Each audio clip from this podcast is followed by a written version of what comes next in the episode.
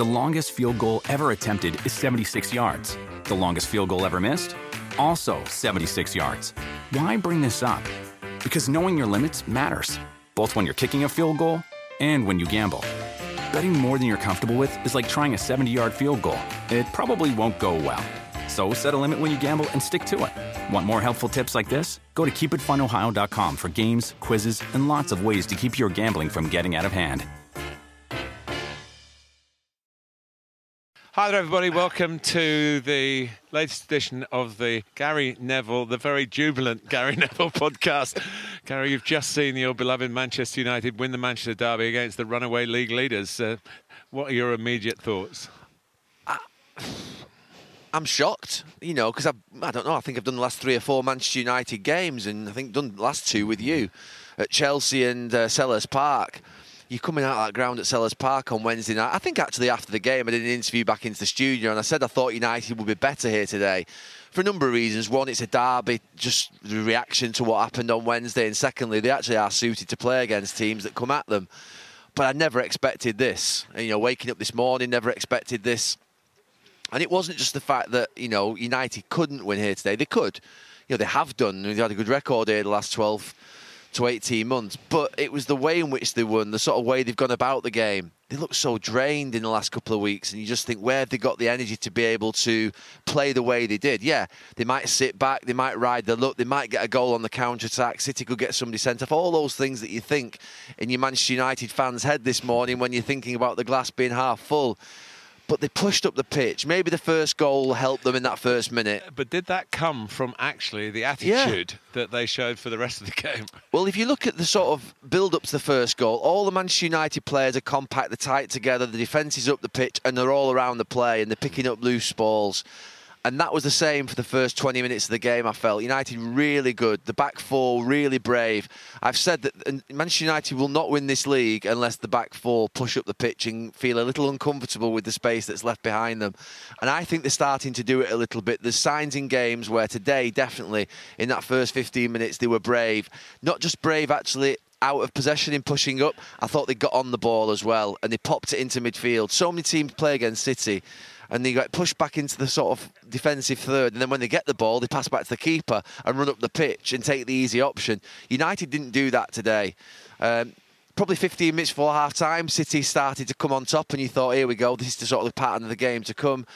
But then the second half, United were even better than the first. Certainly for the first 25 minutes, the second half, they were the better team. Um, City had that one chance, Rodri just after half time where he hits the bar. But after that, United dominated dominated on the ball, dominated out of the ball. They should have scored three and four goals. Martial had uh, uh, two really good chances. Rashford should have hit one that I think, to be fair, if he'd hit it, he'd have had a great chance of scoring.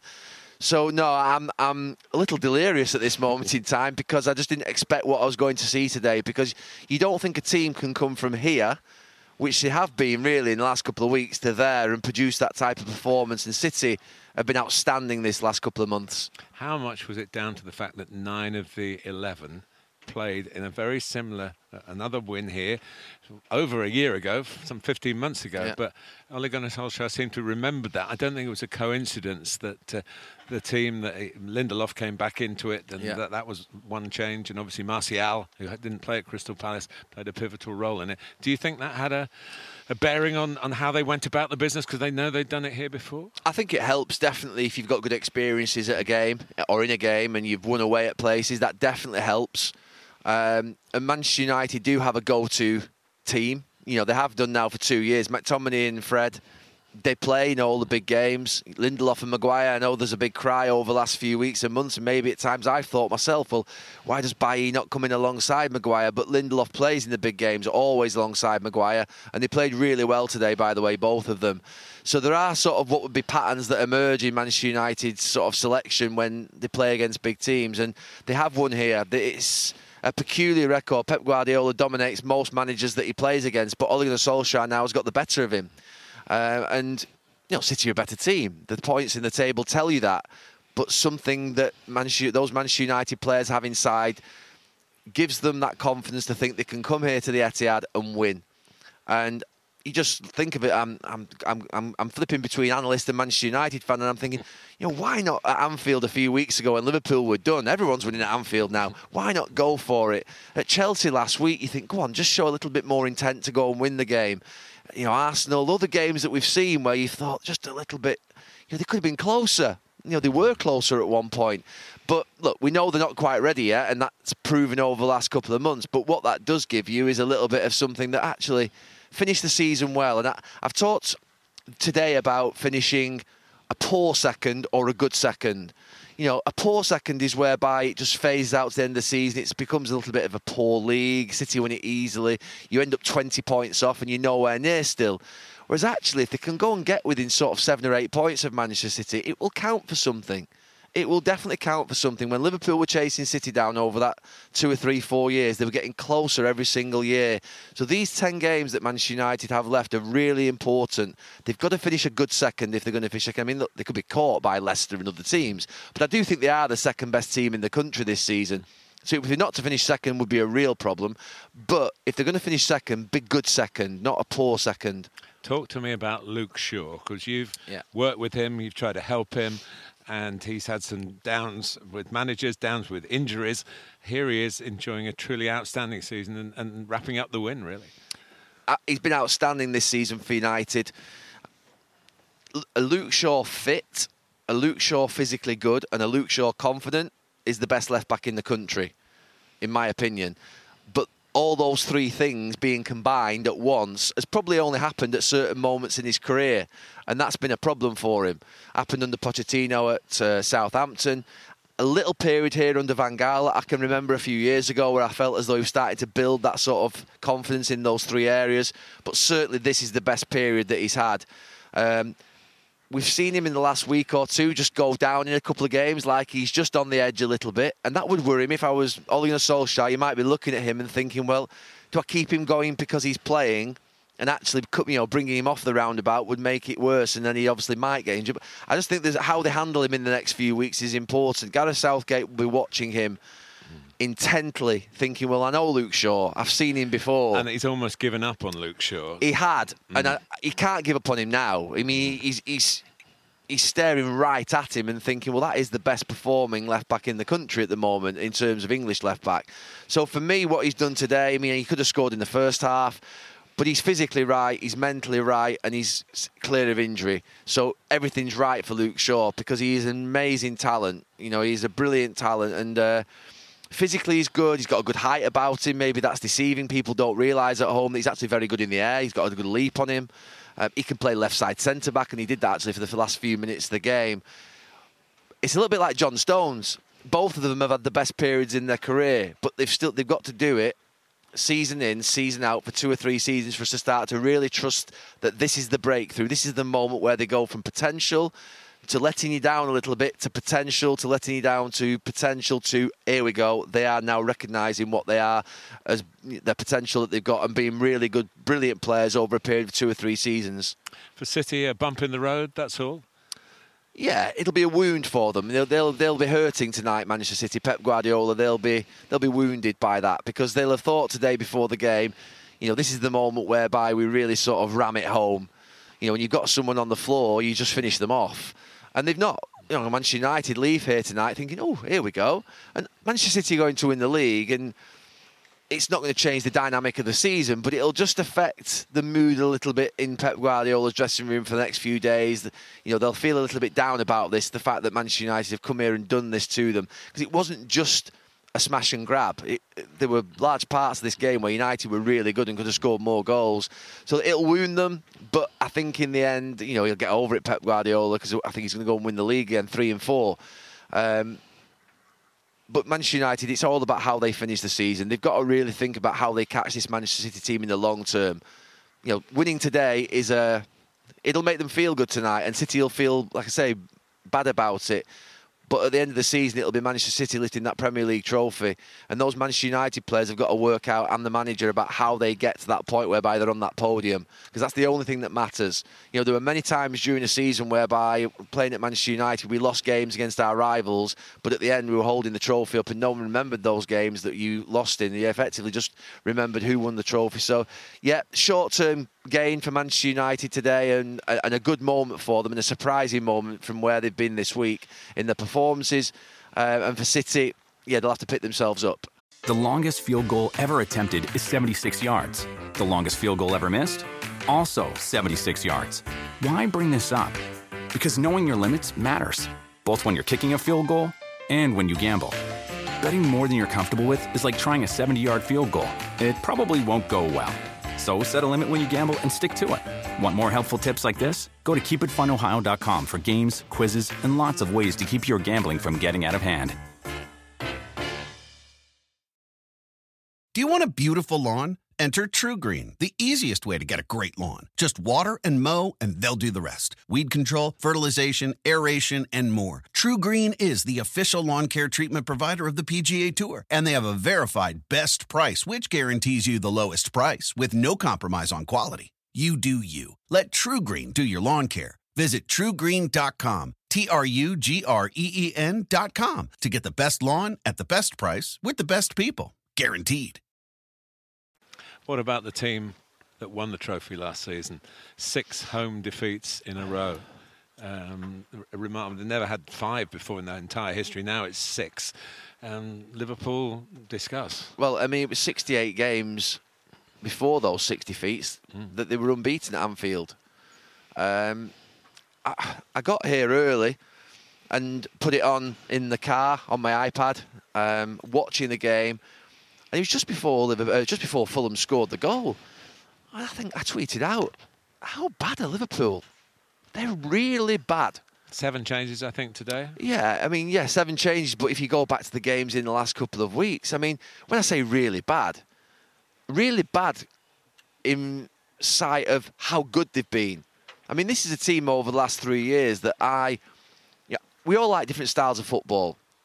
For me, if you said to me, put Manchester City over the last three years against Liverpool over the last three years, I'm taking Liverpool all day long. The speed of play, the aggression in the play, the the style of play, I love it. I love it. I love the front three. I love the way in which the back four played. Um, the goalkeeper's outstanding, and this Manchester City team is a fantastic team. Don't get me wrong; and it pains me to say it that both of them are the biggest rivals for Manchester United and you know, Manchester, uh, Liverpool have been absolutely outstanding and reached unbelievable heights. And I said that a few weeks ago on you on this podcast that it was acceptable, and I was going to go easy on them that they would have a little bit of a dip. That after three years, this is the fourth year, we could never do it a fourth year at Manchester United. There was always that dip, but this isn't a dip. You know, when we did, when we did a dip at United, it might be we didn't finish second or we might finish third. I mean, this is an absolute Colla- collapse. It's a collapse. It? It's an absolute collapse. And they're woeful at the moment in every single way. And I don't know what it is. I'm sure there's no panic there. I mean, I'm sure Jurgen, Jurgen Klopp has got the he's got the experience, he's got the quality, and he'll know that you know ultimately he needs to get his team. This season needs to finish. Simple as that. He just needs to get this season over and just limp over the line, uh, and, and wheelbarrow them over the line if he has to. Um, but then when he gets them to the end of the season, he's going to have to regroup. But then you think about the fact that there's the European Championships, and then all of a sudden the season will start again pretty quickly. His players aren't going to get much of a rest. But they've got to regroup. They've got to make sure that the damage that's being done at this moment in time, in terms of the confidence, isn't long standing. And that the fact that they won the title last year and got to a Champions League final and won it the year before, and the Champions League final and lost it the year before that, it's still the same group of players. Is that the problem? Martin, I, I, I don't see it being as bad as as, as I'm ne- I don't I never think in football it's as bad as it looks, and never think it's as good as as never think it's as good as it looks. It's the same in television. yeah, it's true, and we always punish ourselves when we sort of make a little mistake, don't we? And we, it's never people at home don't, don't feel it the same way as we do, and that's what I'm sure the Liverpool players will be thinking at this moment in time. They'll be punishing themselves because look, you can't do what they've done in the last few years without being good professionals, great professionals, and great players. You don't get to two Champions League finals and do what they've done with City, you know, wrestle them right to the end and then win the title last year without being a fantastic team. But what's happening at the moment is bizarre. It is bizarre. I mean, I'm having a right laugh, to be fair, just but it's, it's just having a bit of a joke with the fact that obviously it's been a difficult three years just watching them do what they've done. Um, but uh, they're awful. They, they've just lost everything. It feels like they've lost absolutely everything that they had. The speed of play, the confidence, the the way in which Anfield was such a difficult place to go, the determination, the sort of resilience to win when they weren't playing well. There isn't anything there at the moment. And I don't know how they get that back other than get to the end of the season. They really are going to struggle to get into the top four. I mean, they still could, but they're really going to struggle because, like I say, the mood at the moment in the dressing room must be really low. It must be, you know, the confidence must be absolutely drained out of them. Uh, and I have no, I have no answer. Be, it goes beyond just what would be a fourth year dip. You know, this is a real, like you say, collapse. And um, they've got a great manager uh, who's done a brilliant job, and the owners have got to trust in him to put it right because he's done it for them now for four or five years, and I'm sure they will. He's absolutely, you know, he's un, he's an unsackable manager for the next five years, Jurgen Klopp, for what he's done at Liverpool. He just epitomises what they want, what they are. He's captured the sort of essence of what Liverpool is as a club. Uh, he plays football that's absolutely outstanding, um, and he's allowed a really bad season, and that's what's happening at the moment by the standards that they've set. There's another side to that story, of course, Fulham who are moving up under Scott Parker and playing some very good football, which has given them the the results that uh, and, they, they went to Anfield believing they could win, and they did win, and that's changing the relegation picture, isn't it? They looked doomed three or four months ago. Absolutely, uh, there was a a big gap developing between that bottom three and the ones above. But if you're Brighton and Newcastle now, and you see the momentum, the, you talk confidence being drained, but then confidence being the confidence in the Fulham dressing room must be sky high. And if you're sort of Newcastle and uh, Brighton looking at that today in particular, you'll be thinking they'll be difficult to stop now because they look good. They look good in the shape. They look good in the performance levels. They look good in their individuals. They've got goals in the team. They've got individuals who look like they can go and win a match. And Scott Parker has done a fantastic job. But let's be clear, I think I might have told you this a few years ago when I was finishing off my part of my pro license, and uh, one of the coach educators I was with the FA at the time, working with Roy Hodgson, and he particularly mentioned Scott Parker as being an outstanding student within the pro license cohort at that time. That would have been four or five years ago. Uh, always stuck in my mind, and th- this person doesn't get coaches wrong. You know, he's someone, been, someone who's been coaching coaches for a long, long time and seen all, you know, a lot of the coaches that we see in the Premier League come through the system. And uh, you particularly mentioned him, and uh, it stuck out in my mind. And you can see now, you know, no panic. You talk about having experience at the bottom of the league. Scott Parker's got no experience at the bottom of the league. He's got no experience of managing in the Premier League at all. So the reality of it is, what he's doing at this moment in time is special. It's really special because it goes against everything that, you know, seven or eight years ago, 10 years ago, there would have been a period whereby I think that Scott Parker would have been sacked around Christmas or just before, and one of the old stalwarts would have been brought in to try and get you out, you know, bring the old experience head in. You know, what Fulham have done there initially, I think, in supporting Scott, which they had to do because they know they've got a, a, great young coach, and then allowing that team to develop. Obviously, they uh, they recruited well in the end of the transfer window in coming out of August, and he's now just started to build a momentum. The performances are good. And if you're Brighton, if you're Newcastle, you're really, really worried. Final thing, uh, the strangest moment of the weekend, we did talk about it earlier, the Granite Jacker mistake, yeah. the strangest goal in the Premier League. Uh, Chris Wood didn't really know how to celebrate it, hit him on the hip and went in. Um, the justification of playing from the back is uh, obviously all the top teams are doing it, so there's purpose there. But do you have to risk a moment like that to keep this philosophy going? Well, it's got to the point now, Martin, where I don't even highlight that as being a surprising mistake anymore. I think the man who manages this club here is responsible for that. I think it was 2011 in Rome, was it? The final? No, 2009 in Rome. That was the, the final in the in Barcelona Rome, yeah. Manchester United final, yeah, yeah. where I first saw firsthand Piqué and I think it was Abidal. No, Yaya Toure. Yaya Toure. It was Yaya Toure, centre back. Playing at the back, yeah. Split to like three yards off the touchline. And Manchester United are playing. I'm in the stand. I'm injured at the time. And me thinking, what are they doing? They're having a laugh, aren't they? We're going to counter attack on them. We're going to win the game. And they pulled us apart eventually. And ever since that moment, in my mind, the sort of.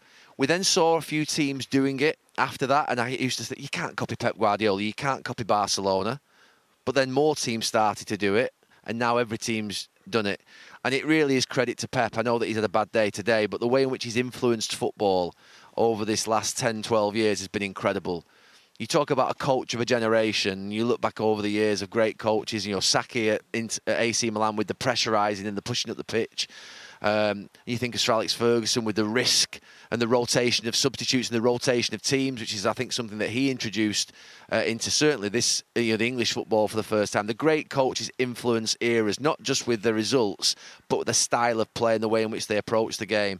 And what we saw yesterday is a goal now that we've seen quite a bit of. And I think gone are the days now where pundits sit there and say, oh, I can't believe, just knock it up the pitch, get it up there and hit the big man. We're probably not saying that anymore because the reality is we're not going to change the flow of football that exists. We see Manchester United do it here today away at the Etihad. You know, Maguire and Lindelof split on the six-yard box, and Henderson playing it to them and popping it into McTominay at the edge of the box. Something that I would have felt wholly uncomfortable with during my football career uh, because it was something that we were told not to do. You know, you don't go back and get it off your goalkeeper off four yards out. You don't play inside your own box. Well, you couldn't do it in those days from a No. goal kick, could you? Well, even, no. even till this season, But- they couldn't do it. But, but even it's, open part, play. It's, it's part of it, isn't it? Now from Yeah. from goal kicks to do it, and and it has changed the game It at, thi- at this level. And it will be very interesting to see how it filters down from, from this level. I think there's a number of things. One, the pitches are absolutely outstanding, which allow you to do it more than even 20 years ago. I think the technical ability of the players, and I think the philosophy of the coaches. All these things mean it contributes towards, and the influence of Pep Guardiola in this last 10 years, but a specific coach. But then the other coaches off that thinking that's the right way to play. And I think that ultimately the way in which the goalkeepers are now play better than probably some outfield players would have done 20 years ago, uh, the game's changed, and it should change. You know, we should welcome these changes. I think gone are the days now where I sit on Monday Night Football and would sort of criticise Xhaka. I would criticise him for the execution, but not for the principle. So uh, for me, now what we see in this is that this is the normality that the players are going to play out from the back in their own box, but the execution of what he was trying was wrong. So the idea that he was given a bad pass by his goalkeeper or he was given a bad pass by his teammate, no, I don't go along with that either. I think reality of it is that that pass is expected to be given. They're coached to give that pass to Xhaka there, and Xhaka just gets it wrong. He doesn't scoop it. You know, he doesn't. He doesn't either play it either side of Woods or just. I think he tries probably just to sort of drift it over him. He does with his weaker foot. Yeah. yeah. Yeah. Um, but it does. It is exciting, actually, isn't it? Because that's the kind of goal that would never have happened before. Um, the ball's booted up to the halfway line and play commences from there. Now, as commentators, we have to watch every goal kick Yeah. because it could easily happen. Well, not easily happen, but it, it could happen. Well, we watch every goal kick because we know something like that could happen and teams can pressurise you. But even the last 15 minutes of this match today, Martin, you know, 15 years ago, that would have been balls being lumped into the box. 20 years ago, that would have been balls being played into the box. That would have been two big strikers maybe on the pitch. It would have been a completely different uh, ending to a game than we've witnessed here today. You know, that doesn't happen anymore. You may see slightly different sh- uh, changes in shape, but the, the game is different. It's very different. I think that um, English players are benefiting from it. I think what's happened in the last five or ten years in in the Premier League is that English coaches, English players. We're now starting to see Steven Gerrard today. We should mention him has won the Scottish League. Yeah, congratulations. Up in congratulations, yeah. Scotland, Yeah. Scott Parker. You know, we, we thought there was a worry five, six, seven, eight years ago that English coaches were going into punditry, that they weren't, you know, the best English minds, if you like, weren't going into the game. But we're now starting to see that change. Frank Lampard obviously has been at Chelsea this season. Um, so I do think there is a developing English, group of English coaches that are coming through. John Terry's at Aston Villa, Michael Carrick's on the bench here, and there are ma- many, many more. Uh, but also, the English players technically are so much better than they were 20 years ago. You know, you a Gascoigne was a freak, you know, and he still is a freak in some ways. But when we see players on the pitch like Phil Foden, then you see other Mason Mount's goal the other night. Mason Matt. I think there are a lot more technically gifted players in the in, in central midfield areas, number tens, wide players, um, different types of talent than maybe existed. You know, when I played for England, even certainly before that, where they were really great players. Don't get me wrong, but they were being coached in a different era where a winger had to cross the ball. Winger doesn't cross the ball that much anymore. He plays his way in, he dribbles, he so finds pockets, um, and He the game cuts in and shoots on his stronger foot. he now, does, yeah. he? he- inverted wingers. Yeah. Uh, but it's something I never really had to face as a fullback. I usually played against a left side, a, a left-footed player more often than not. So no, it's, the game has changed dramatically. We're not going to ever change that back, and why should we? Because it is the development of the game, and I do think that the the, the influence of, of of Pep Guardiola, of of, of Jurgen Klopp. Um, Mauricio Pochettino, Jose Mourinho, all these great coaches we've had. If you could say to me about the Premier League in the last five or six years and why I think it's gone back up to being the one that's challenging in Europe year in, year out again. It's the influence of the coaches. Do you know what we used to say about we, need the best players in the world coming to, our, to, coming to England rather than going to Barcelona and Real Madrid? I, I disagree. We need the best coaches in the world coming to England because that influences our game, influences our players in the Premier League, but also influences the English coaches and the English players. And it's more important that we have the best coaches than we have the best players because the best coaches will make the best players. Uh, and, and I think we've seen that in the last few years. Conte coming to England as well. Thomas Tuchel now, obviously. We, you know, we're seeing a lot of really great coaches coming to the country. I think I better let you go and celebrate. What an, I mean, what a Super Sunday! You can't get much better than that. I mean, you just you just drift down, drift, you drift down the M60. You, are thinking not not a lot's going to happen. You get in the car park, you put your iPad on, you think, oh, Fulham are playing well, and then they go and win one 0 and you think, well, that's a good start to the day. And then Manchester United go and beat City two 0 and then you think to yourself, right, I've got to go home now. I'm gonna have a I'm going to have a lamb dinner. I'm to have a glass of red wine. I might even have a cheese board. I may even go on a little bit further on that. You know that finishing beer that you sometimes have. Are we allowed to talk about this on podcast? the children listen, but it could be one hell of a night in the well, in, in Neville household. There's only four of us. I mean, there's no one else coming. And the kids go back to school tomorrow. The kids go back to school. It's actually my daughter's birthday today as well. Happy birthday, Sophie. She's 11. So, yeah. Um, I mean, to be fair, she's a massive United fan. Too early to start drinking, obviously, but but, but she's uh, yeah, she's had a good day, I'm sure, without me.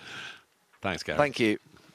The longest field goal ever attempted is 76 yards. The longest field goal ever missed?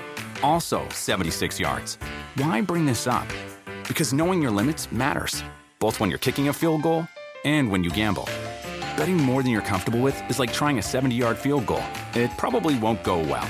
So set a limit when you gamble and stick to it. Want more helpful tips like this? Go to keepitfunohio.com for games, quizzes, and lots of ways to keep your gambling from getting out of hand.